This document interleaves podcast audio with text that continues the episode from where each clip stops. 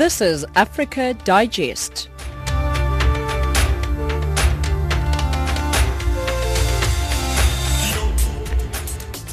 It is 17 hours Central African time. A very good afternoon and welcome to it. It's Africa Digest here on Channel Africa, giving you news from an African perspective. We're coming to you live from Johannesburg in South Africa on the frequency 9625 kilohertz on the 31 meter band to Southern Africa and online on, on www.channelafrica.co.za. My name is Luyanda Maume and with me on the show it's Jwalane Tulo, Wisani Matebula and Musibudi Makura. Top stories. The AU joins Rwanda as it begins a 100-day reflection and commemoration of the 1994 genocide. MSF concerned about an outbreak of cholera at the Kagoma Refugee Reception Center in Uganda. You know, economic drug cars in Africa's largest pharmaceutical markets may be asked to pay a backlog fee to help clear a pipeline of medicines waiting for years for approval. In sport, big day for South Africa at the 2018 Commonwealth Games.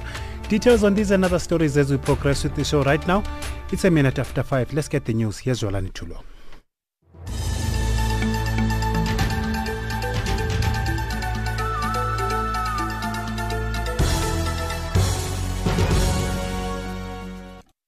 Thank you, Leander. Good afternoon. The African Union has joined Rwanda as it begins 100 days of reflection and commemoration of the 1994 genocide. This year marks the 24th commemoration of the genocide. The chair of the AU Commission, Mahamat Faki Musa, says it is also a chance to challenge Africans to take responsibility for their actions and administrations to avoid any confusions that may turn an African against another in any other country. Musa elaborates. Let all of us be driven by the imperative to remember in order to draw lessons from our failure to prevent the genocide, but also to remain vigilant at all attempts of negationists, of revisionists. We need to unite in paying our respect to the victims and expressing our solidarity with the survivors and finally, the urgency to renew our determination that never again shall we allow such tragedy to occur. Syria and its main backer Russia have accused Israel of carrying out missile strikes on a Syrian military airbase that's reported to have killed a number of people. Israel has declined to comment. The T4 base had already been targeted by the Israeli army in February in, ret- in retaliation for a drone sent to its territory by Iran, another ally of Syrian President Bashar al-Assad. The BBC's Sebastian Usher has more. Syrian state television says that several people were killed or wounded. A group monitoring the war has been more precise, saying that 14 people died, among them members of the Syrian army and Iranian forces that back President Assad. Israel has carried out many similar attacks in the past. It's recently been stepping up its engagement in the conflict with the aim of curtailing Iranian influence. The US and France have both denied any involvement in the airstrike, which came amidst international condemnation of a suspected chemical attack on Douma that's prompted threats from both countries of strong action if the Syrian government is proved to have been responsible. Nigerian President Muhammadu Buhari has announced that he would seek re-election next year. The move has put an end to months of speculation. A tweet from the president's office says Buhari would stand as a candidate for the All Progressives Congress and contest for a second term of office in the 2019 election. The BBC's Mayeni Jones has more. The announcement comes as he's due to travel to the UK on an official visit. A string of medical trips to London last year led to questions as to whether Mr. Buhari's health would be strong enough to run. However, it was generally expected that he would following recent tours around the country, including to the financial capital Lagos. President Buhari will run under the banner of the ruling All Progressives Congress. United Nations troops have been attacked overnight in the capital of the Central African Republic. The incident occurred shortly after UN peacekeepers and CAR troops launched an operation targeting armed groups in a flashpoint district of Bangui. At least two people were killed and dozens wounded during the joint operation. More troops were also attacked in the institutional district of Bangui near the presidential palace. Earlier, two people were killed and 56 injured, including peacekeepers in a joint operation aimed at closing down the operations of armed groups in Bangui's mainly Muslim PK district. And finally, the widow of South Africa's former president Nelson Mandela, Graça Machel, has appealed to South Africans to continue to show support to the Madikizela and Mandela families as they mourn the passing of Winnie Madikizela Mandela. She was speaking at a tribute to Mama Winnie organized by the Nelson Mandela Foundation at Constitutional Hill in Johannesburg. Machel says she's always regarded regarded Mama Winnie as a sister. She says the pain caused by Madikizela Mandela's passing will last a long time. So it is too early, really too early, for us to be able to process the pain we are going through. But let me say something. As a nation, we tend to wake up to realize who are the people who have made us as a nation and to recognize them when they leave.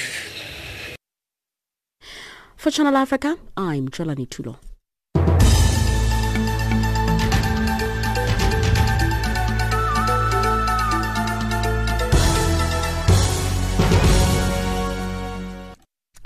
Let's say thank you very much there to Zwalani Chulo. Remember, you can keep in touch with the show via an email. It's info at channelafrica.co.za. You can send us a WhatsApp message or to plus 2776 300 3327.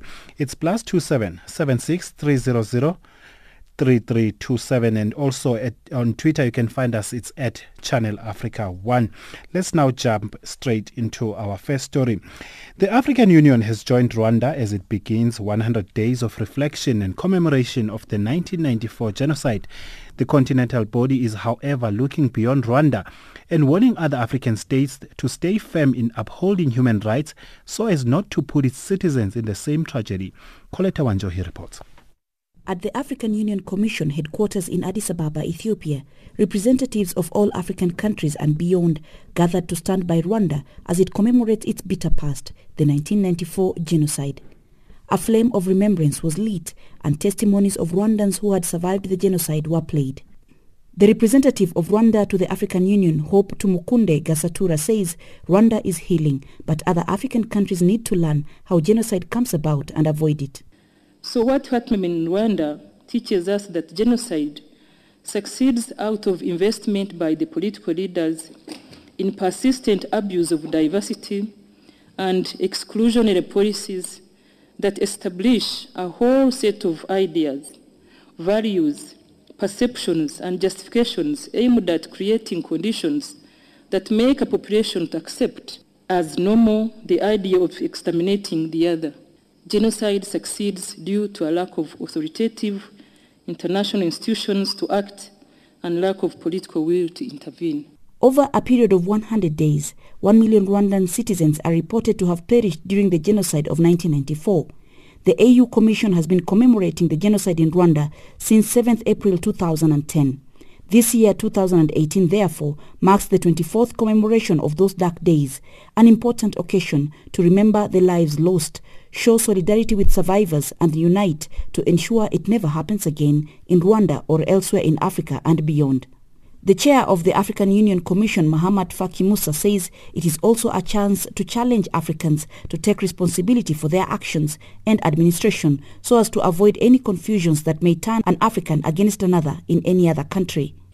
Let all of us be driven by the imperative to remember in order to draw lessons from our failure to prevent the genocide, but also to remain vigilant at all attempts of negationists, of revisionists. We need to unite in paying our respect to the victims and expressing our solidarity with the survivors, and finally, the urgency to renew our determination that never again shall we allow such tragedy to occur. Prevention of genocide, the AU says, can best be done by setting up early warning mechanisms, taking swift action including military involvement when need be. In Africa, human rights violations continue to be reported in countries like Democratic Republic of Congo, Libya and South Sudan, where security instability has persisted. These have not been declared as being genocidal, but continue to raise concerns as to what direction they may take if not contained.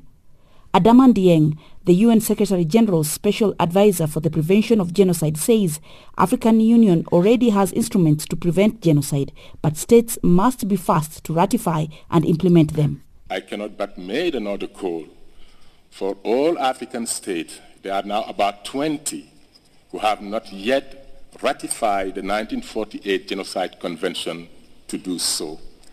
I have launched an appeal which has been echoed by Secretary General Guterres in his message.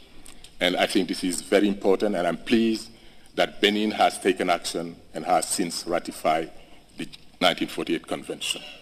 This convention that Adama talks of confirms that genocide, whether committed in time of peace or war, is a crime under international law, which parties to the convention undertake to prevent and to punish.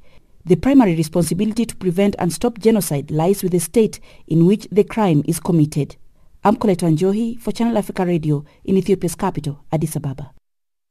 Still with the same story now, Rwandans around the world are this week marking 24 years since the genocide against ethnic Tutsis in the East African country, which saw millions being killed in a period of 100 days.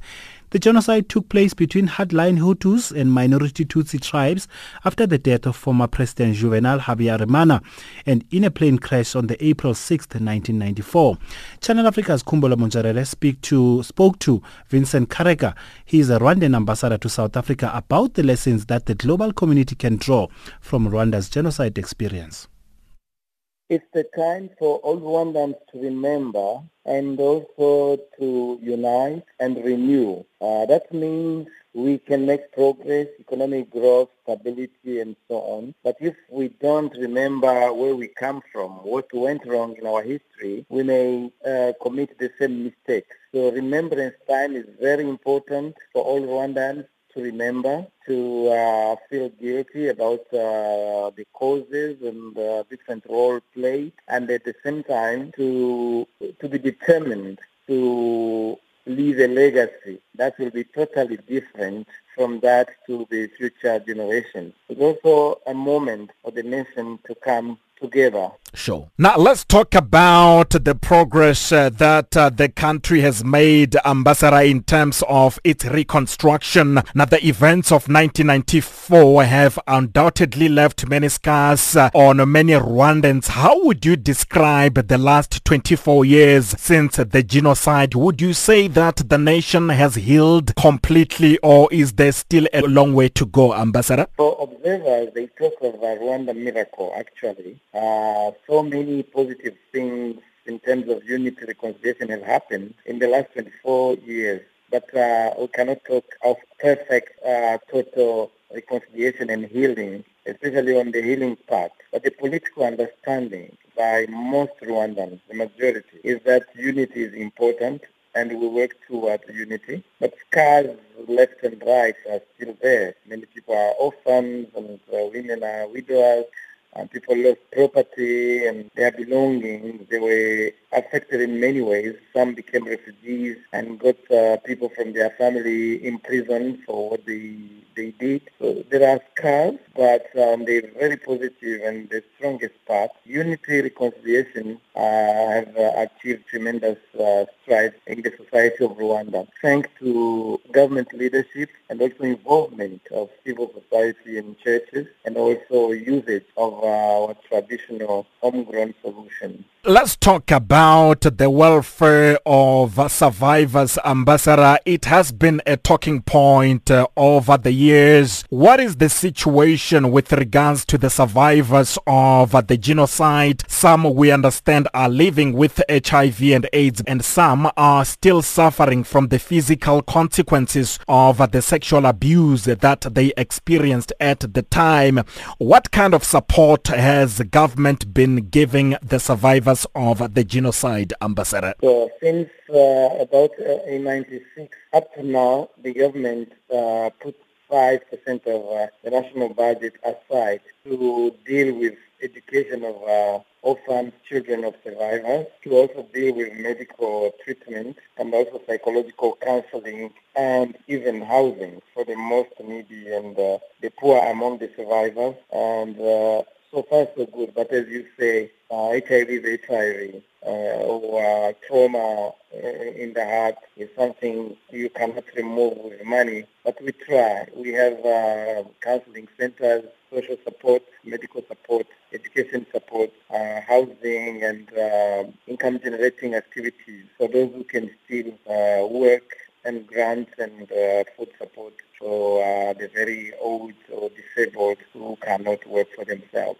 How would you respond to those who say that the genocide ideology policy is tantamount to erasing the past? Ambassador, some say yes, New Rwanda can write its own history of hope and a reconstruction and of a united history, but this dark chapter will always be etched in the minds of many Rwandans and therefore a constant dialogue must be held about the impact that these unfortunate events have had on the fabric of the nation? It's true. Uh, the dark past cannot just over one generation, even over two. I'm sure even the Holocaust that uh, affected the Jews uh, more than 70 years ago is still in the mind, uh, even of the people who were born after. Uh, in terms of dialogue, Rwanda has got a permanent uh, Unity and Reconciliation Commission that promotes dialogue into that regard, but also assess progress in healing, in uh,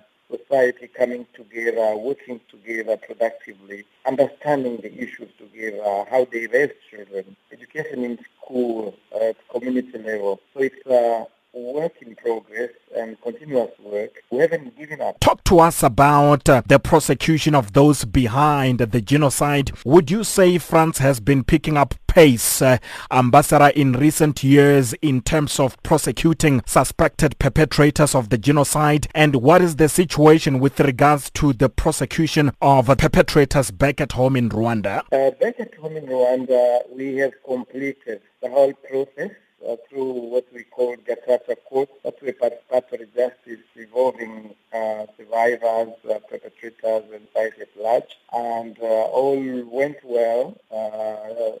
Uh, 37% of those accused were sentenced and other freed in uh, the context of reconciliation. But as you rightly say, abroad we still have cases that have never been um, tackled. And we appreciate that France for the last one or two years is also, because they were lagging behind due to their history in what happened in our country.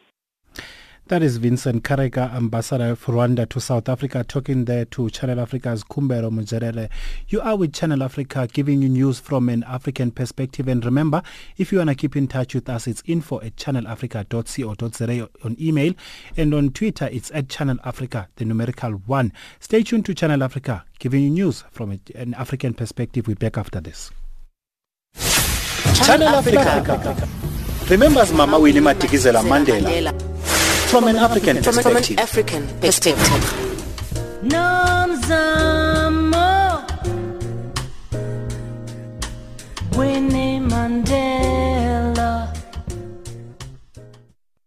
Attention to our listeners. On Wednesday, the 11th of April 2018, Channel Africa will broadcast the memorial service for the late South African struggle icon, Mama Winnie Madikizela Mandela. Tune in to Channel Africa on www.channelafrica.co.za and on Channel 802 on the DSTV audio bouquet. Channel Africa, remembering Mama Winnie from an African perspective. From an African perspective.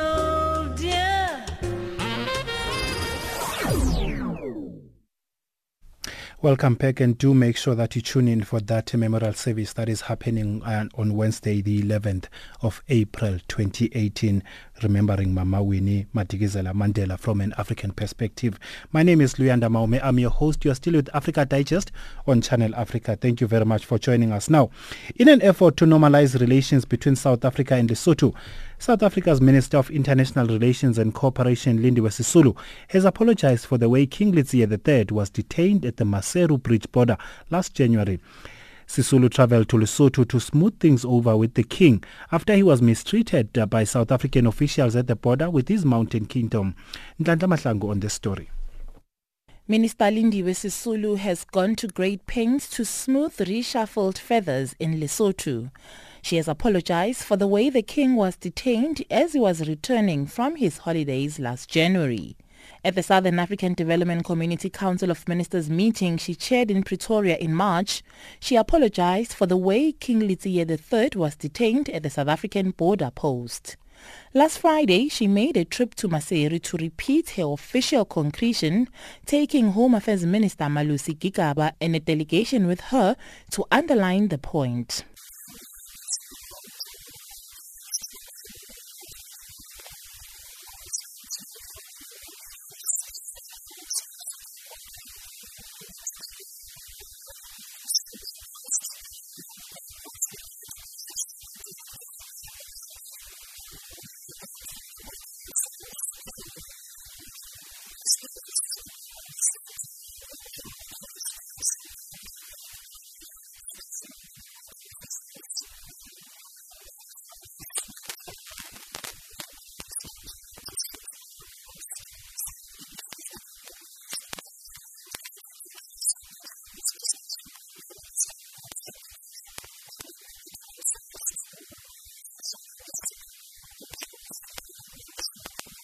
Prior to a meeting with the king, Minister Sisulu visited Home Affairs officials at the Maseru border bridge to receive a briefing on the operations at the border. Reporting for Channel Africa, I am Nhlanhla Mahlangu in Johannesburg. A fearless, strong woman. What are you doing here, killing our people? Thank you for Thank being an you for being inspiration. an inspiration.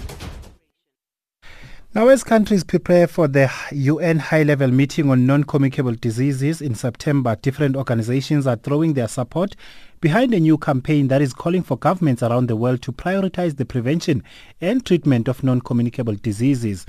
The South African Non-Communicable Disease Alliance is among those who've joined the global campaign dubbed Enough NCDs. NCDs, which include diseases like cancer, cardiovascular disease, and chronic re- respiratory disease, result in about 70% of all deaths worldwide annually.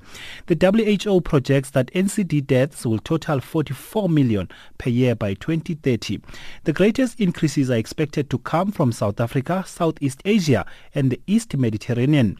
More from Dr. Vicky Pinkney, the Director for South African Non-Communicable Diseases Alliance. The situation is serious. We don't always know how many people there are because we don't necessarily have good statistics. But we know that the burden of disease from things that are not really infectious diseases or communicable diseases is very high. And it's growing in Africa all the time. For example, diabetes is one of the places in the world where we are expecting in sub-Saharan Africa in the next 10 years about a hundredfold increase in the amount of diabetes we have. What are some of the risk factors, doctor? What is causing these diseases? I think the biggest issue that we're having is a transition in the way that people live. So that's the way that people may not exercise as much as they used to. There are cheap foods that are available that aren't necessarily very nutritious. They're full of calories and people may be getting overweight when they shouldn't be.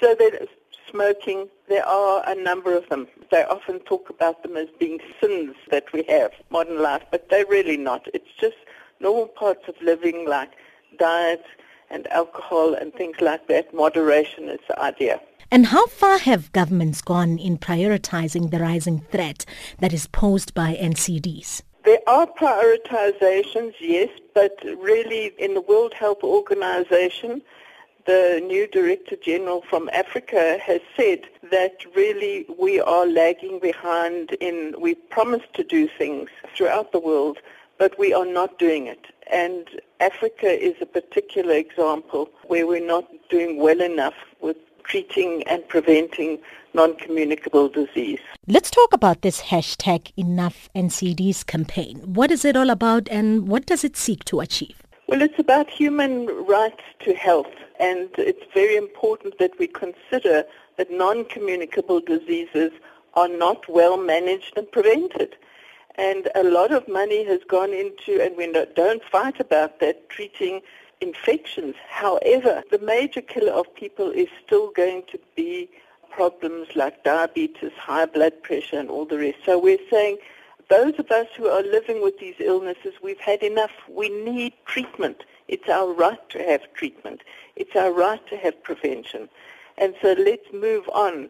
We can't be neglected any longer, and we're asking our governments to take action. How different is the plan from any other that had similar objectives? And do you think that it can work in every country? You know, it can work, and it's got to take determination of the people, first of all, to make sure that the governments stick to what they've promised. All the governments have signed up to ratify these agreements in Africa, and it really is too much for us. I'm a patient living with non-communicable diseases, and I really want my government to take care of me when I need the proper treatment. The treatments are not necessarily expensive. It just takes commitment. Please elaborate on that. In South Africa in particular, what is it that you're asking for from the government? We're asking them to implement the plans that they've put down on paper.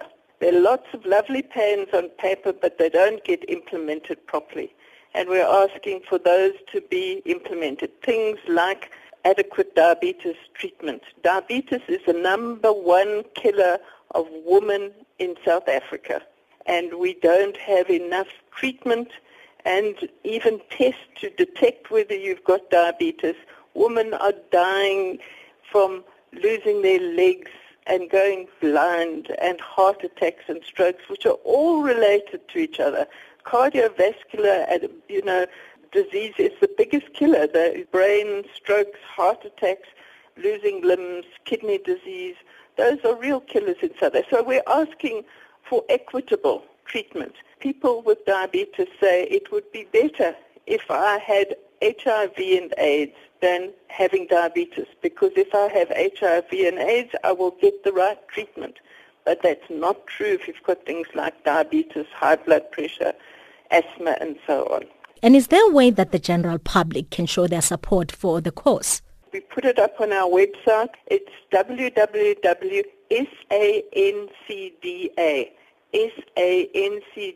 sancda.org.za. So it's the South African Non-Communicable Disease Alliance. On our Facebook page, and you'll see the hashtag enough NCDs, and please just write about it support, just talk about your experiences living with NCDs and say that you want the right care for yourself and your family. That is Dr. Vicky Pinkney, the director of the South African Non-Communicable Disease Alliance, talking there to Elizabeth Dedicha.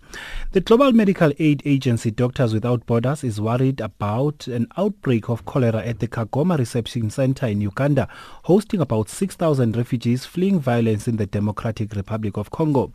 MSF has set up an outpatient clinic inside the reception center and is vaccinating all newly arrived children against the disease in an attempt to mitigate its spread. Refugees who make it out of the reception already reportedly face dire uh, conditions in the nearby, nearby refugee camps. MSF project coordinator at the Kagoma Reception Center, Anne Cecile Niad. So as soon as refugees enter Uganda, they are taken from their landing site, the different landing sites which are uh, along the, the Lake Albert shore, and then they are sent by bus to the reception center in which MSF is responsible for vaccinating all the newcomers against different diseases, the first being polio, then measles and tetanus. So since the 20th of February, MSF vaccinated 4,394 children between 0 and 5 years old for polio, 10,600 for measles for 6 months to 15 years and over 6,000 women. So that is a requirement from the Ugandan uh, government that all those newcomers are vaccinated before entering the camp. And the numbers are growing every day. At the moment, for the, in the last few days, we have 250, 350 people coming every day. So we are over 45,000 uh, refugees since the beginning of the crisis in December. What are the arriving refugees telling you? What are some of the stories you're hearing from people in terms of um, what leads them to coming to Uganda? So for the, some of them are coming because they hear either the ease of fighting. Like this morning, I had I interviewed people saying that they can hear some shooting around the area where they live, so they'd rather leave before uh, the fighting reaches them. Or for some of them, they've been in the middle of the fighting, so they just ran away and like either lost part of their family or they don't know where the other part of their family because everybody ran out in different directions. But overall, the stories we hear are quite violent. The stories are very violent in general. Lots of people died around them. Uh, some of them had to like, go over dead corpse on the floor to, to reach out. So in general, it's very violent. Lots of people died in Congo that we are sure of. And what's your concern for MSF um, regarding the situation of the refugees in Uganda? What are you most worried about as an organization? There are two two different things. The first one is the cholera outbreak in the camp, which is starting to slow down, and the good thing is that the number of cases is reducing as per today. But the main concern today in the camp is the water. There is not enough water for everybody. So today we are eight liters per day per person, which is way below the necessary uh, quantity of water per day per person, which is normally 20, being a minimum. That is N. Cecil Niad, Doctors Without Borders project, project coordinator at the Kagoma Reception Center in Uganda, on the line talking there to Jane Rabotata. With that, let's get your latest uh, news headlines. Here's Jolani Tulo.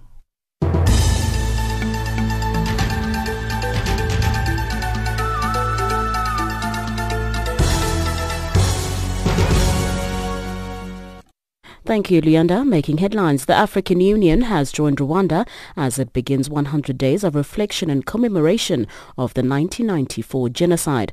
Nigerian President Muhammadu Buhari has announced that he would seek re-election next year. And finally, the Constitutional Court in Uganda is hearing an opposition bid to annul a constitutional amendment which removes presidential age limits. For Channel Africa, I'm Jolani Tulo. Freedom fighter. fighter. Mother. Mother. Nurturer. Channel Africa remembers Mama Winnie Madikizela Mandela. A real lioness in the struggle for liberation. In the struggle for liberation. Rest in peace, mother of the nation.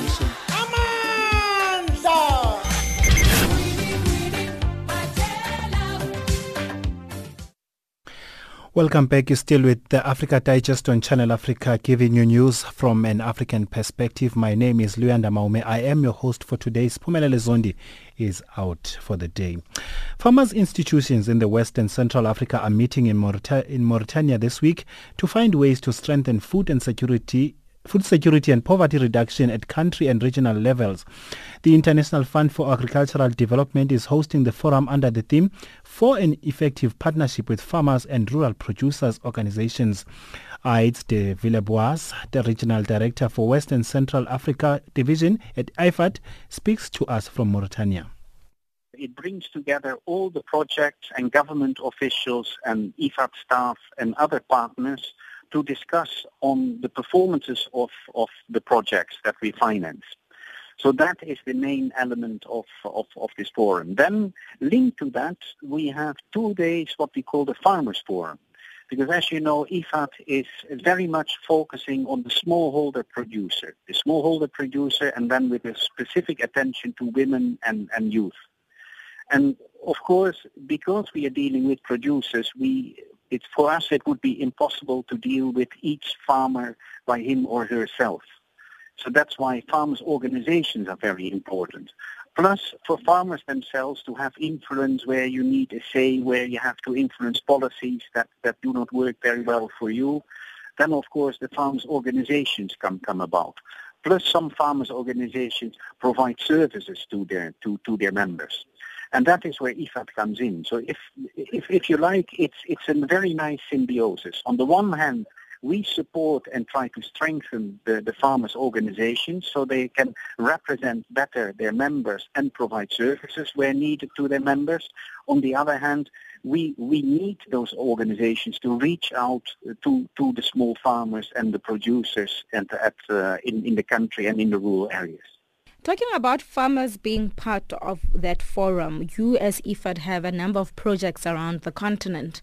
Now, when we look specifically at the region um, that you are heading, which is the West and Central Africa region, are there any similarities as you have projects as IFAD in these different regions? Do we find that there are similarities in the types of needs from these different uh, regions or also are the challenges perhaps similar or different to each other? We see countries where the, the farmers' organizations are very well developed and, and are very advanced, and, and we have also countries where it is very much a nascent um, a movement. So there, of course, we focus much more on supporting them to create their capacity and create their membership, or often through linking them already to very mature and well-developed and functioning other farmers' organizations elsewhere.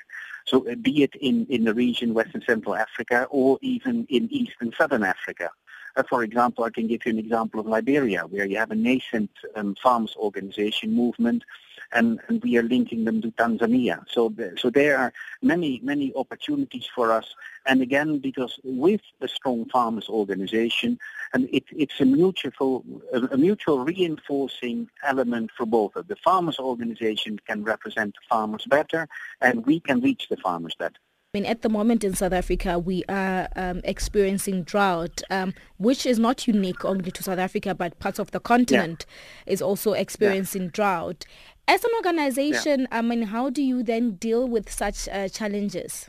The drought mm. is, certainly in southern Africa is not new, of course. This was already predicted some 20 years ago, and now really is, is, advance, is advancing heavily.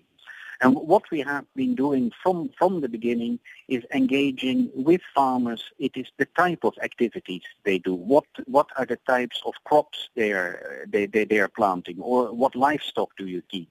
So you can evolve and, and you can change those, those practices or the crops or the activities they do linked to the drought to make sure. The, the problem with, with climate change is farmers react to weather which is much more short term. The climate change is very long term, of course. And farmers only see the necessity to change when really the weather is changing as well. Mm. And now in many parts of Africa, you see the weather is changing based on what we well, what scientists already were predicting for a long time. But in the past, when there hardly were any impacts of the climate change, farms are not changing. So now many farmers see that necessity and governments as well. So uh, be improving water management, changing practices, changing activities, and that is very important.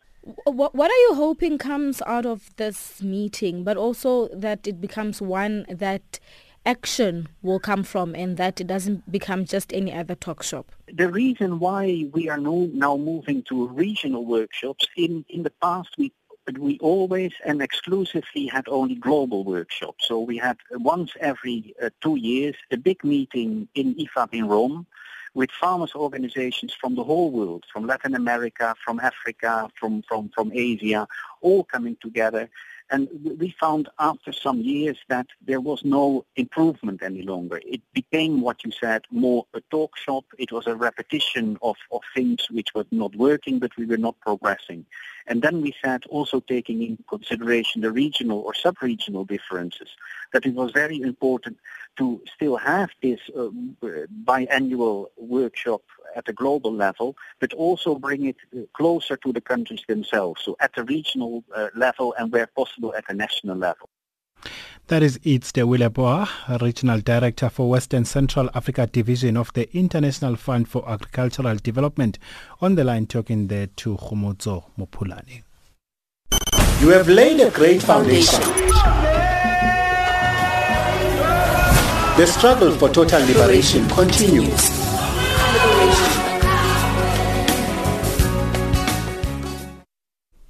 Welcome back. Now, the Southern African Development Community Management Institute, a newly established regional center of excellence on groundwater, hosted by the University of Free State in Bloemfontein here in South Africa on behalf of and under the strategic guidance of the SADC Secretariat, Directorate of Infrastructure and Services, Water Division in Gaborone, Botswana, hosted an awareness, is hosting an awareness, uh, knowledge management and communication strategy stakeholder engagement workshop here in Johannesburg. Dr. Shafick Adams, Executive Manager for Water Resources and Ecosystems at the South African Water Research Commission, explains. We are convening today to discuss a strategy to create awareness of groundwater in the region to ensure food security, water security, and as well in some cases energy security. This awareness campaign is it the first of its kind or have there been any other campaigns before? There have been campaigns but very limited and not regionalized as what the SADC Groundwater Management Institute through their communication strategy wants to achieve. And I think it will go a long way in getting the region to come up with a comprehensive strategy to secure its groundwater and uh, water in general. What's the situation with regards to our groundwater situation in the region of Southern Africa?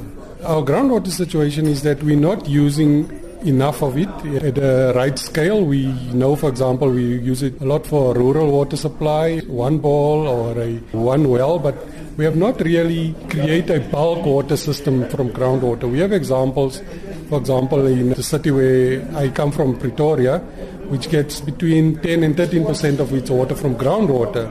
But so there's this huge uh, opportunities for groundwater to ensure food security, for people to uh, cultivate more land using more water, and not just see it as a single source for drinking water supply. What are the challenges facing our groundwater system? Our challenges facing our groundwater system, firstly, it's we're not making enough use of it. We do not have a system where we systematically explore and develop the groundwater. As I say, we always think of it as a rural water supply. And in some cases where, because groundwater is very distributed, often have cases where we contaminate it without knowing it.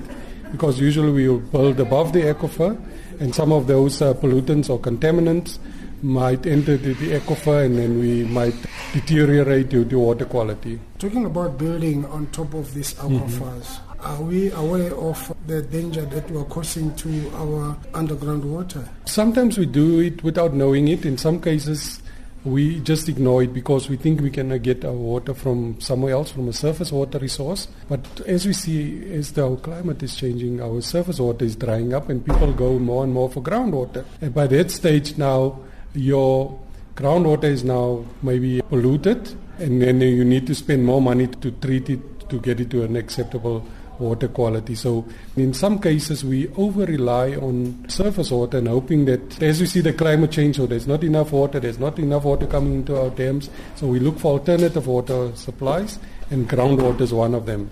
And then we see in cases where some of it might be contaminated or there's been developments on top of these uh, potentially important aquifers. Now, talking about the replenishment of mm-hmm. some of our groundwater mm-hmm. systems, is it sustainable? If we do it right, if we protect the areas which uh, what we call uh, get it, the, the groundwater gets recharged from. So if we protect those areas and make sure that we keep it open, we keep it clean, and we protect it so that the water can actually go into the aquifer and uh, replenish the aquifer. And what we've seen, for example, that groundwater is a good drought buffer. So as your dams run empty, you usually have water in your aquifers, but over time that might also deplete because it depends on the rain. But it's a good, uh, when your surface water is drying up, that you can have access to your groundwater and then while the next rains come filling up all these systems, you then, so what we are promoting is conjunctive use. So you can use surface water and groundwater, not one or the other. And that way you can ensure water security. The administration or management of our natural resources mm-hmm. like water mm-hmm. has been safe in most of the cases when it has been administered by local communities. Mm-hmm. And the situation becomes chaotic when some form of administration takes over the administration of some of these uh, water mm-hmm. resources. What causes that? I think it's just in terms of it's how you want to manage it and which model you select. But if there's no consistency and there's confusion as to who's in charge and who needs to set the rules, but usually most of our water is governed by some sort of act, whether it's at the national or provincial level. But we all know that we need stakeholders, so we need the users to be part of that solution. But we've seen in some cases around the continent that you still have village level operation and maintenance where villages actually maintain the water resources. And then we need to find a way to harness that.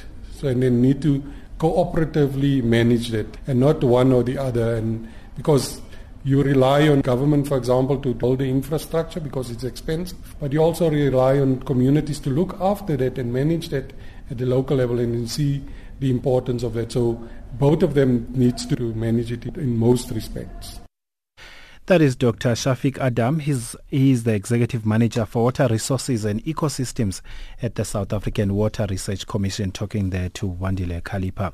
With that, let's get your latest economics update. Here's Wisani Matebula.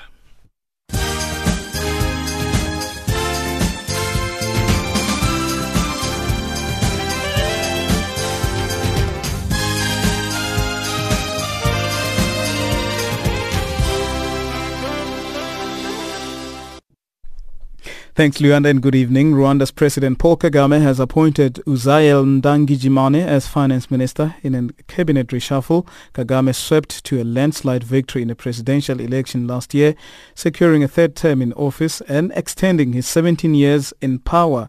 Ndagijimana replaces Claver Gatete, Gatete a previous central bank head credited with overseeing a period of relative monetary stability, has been named Minister for Infrastructure.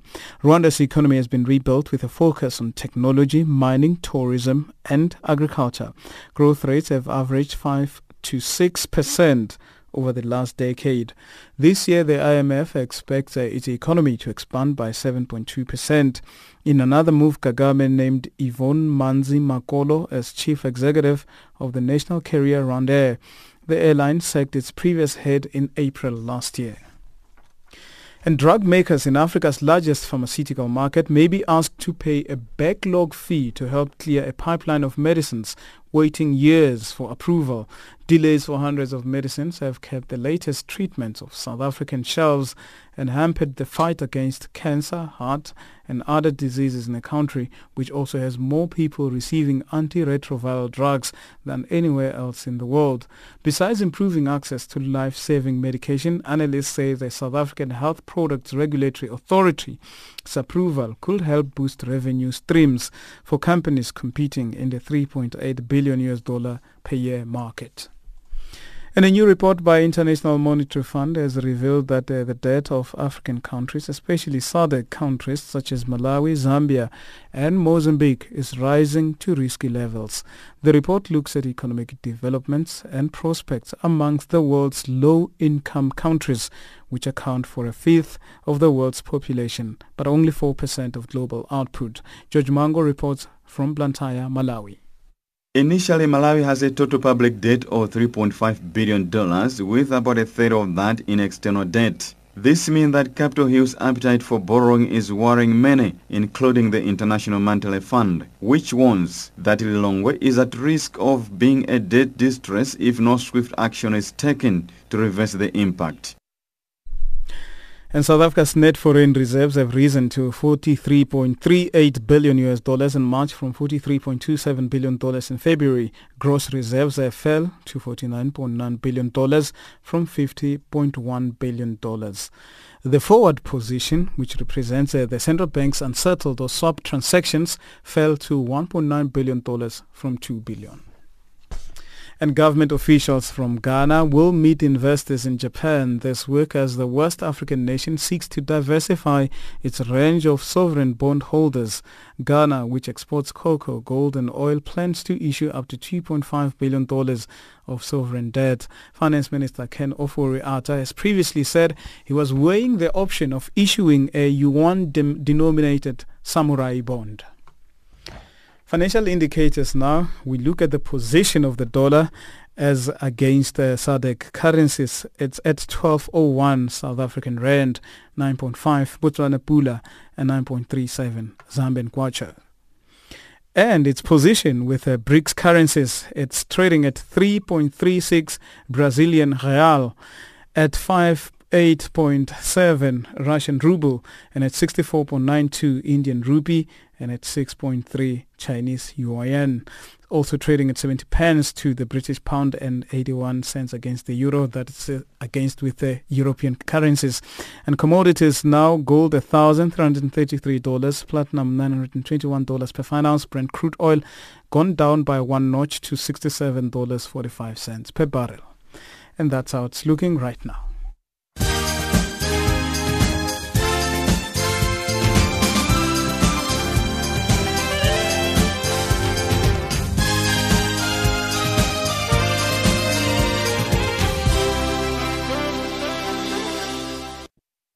Let's say thank you very much there to Wisane with that economics news update. And with that, it's time for a sports update. Here's Musibudi Makura.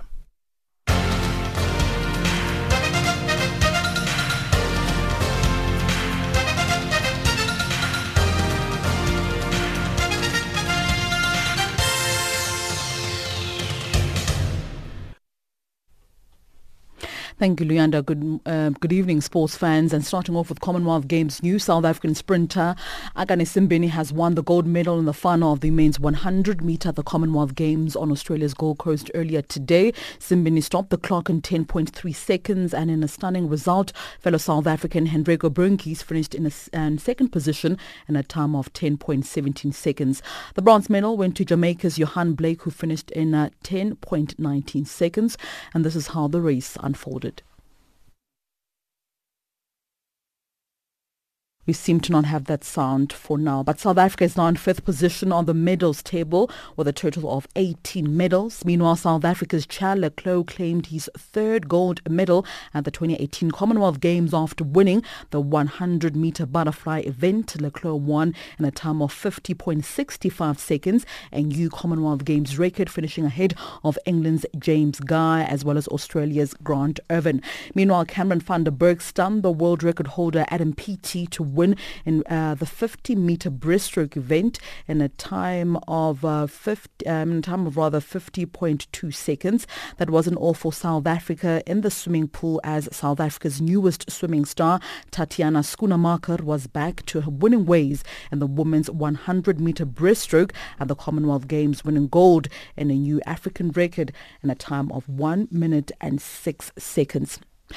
Stella Chesanga is the second athlete to win gold for Uganda after winning the women's 10,000 meter final at the Commonwealth Games. Kenya's Stacey Ndiwa was second, while Merceline Chelangat won the bronze medal after finishing third at the Carrara Stadium earlier this morning. On to football news, the Kenyan national women's football team Harambee Starlets have made it into the second round of the African Women Cup of Nations qualifiers following a barren draw against Uganda in Kampala on Sunday afternoon. Channel Africa's Francis Motegi reports. The David Ouma coached team who won the first leg in Machakos, Kenya, sailed through one year on aggregate. Starlets next face two-time champions Equatorial Guinea in the second and final round with the winner begging a ticket to the Women's Continental Football Showpiece in Ghana in November 2018. And finally, in golf news, Patrick Reed fought off Furious backliner challenges from Jordan Spieth as well as Rickie Fowler to record a one-shot victory at the Masters, trading in his Captain America cap for the green jacket.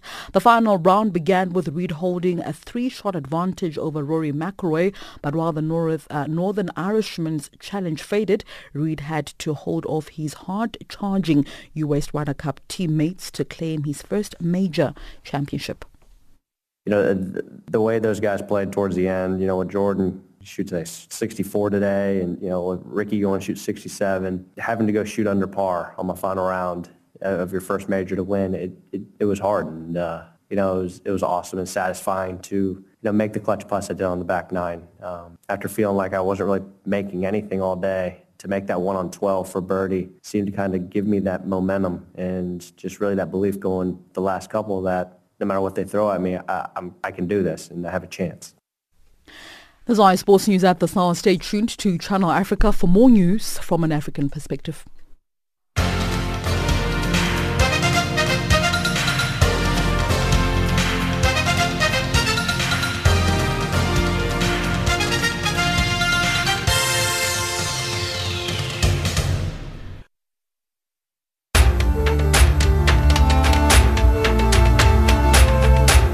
This is Africa Digest.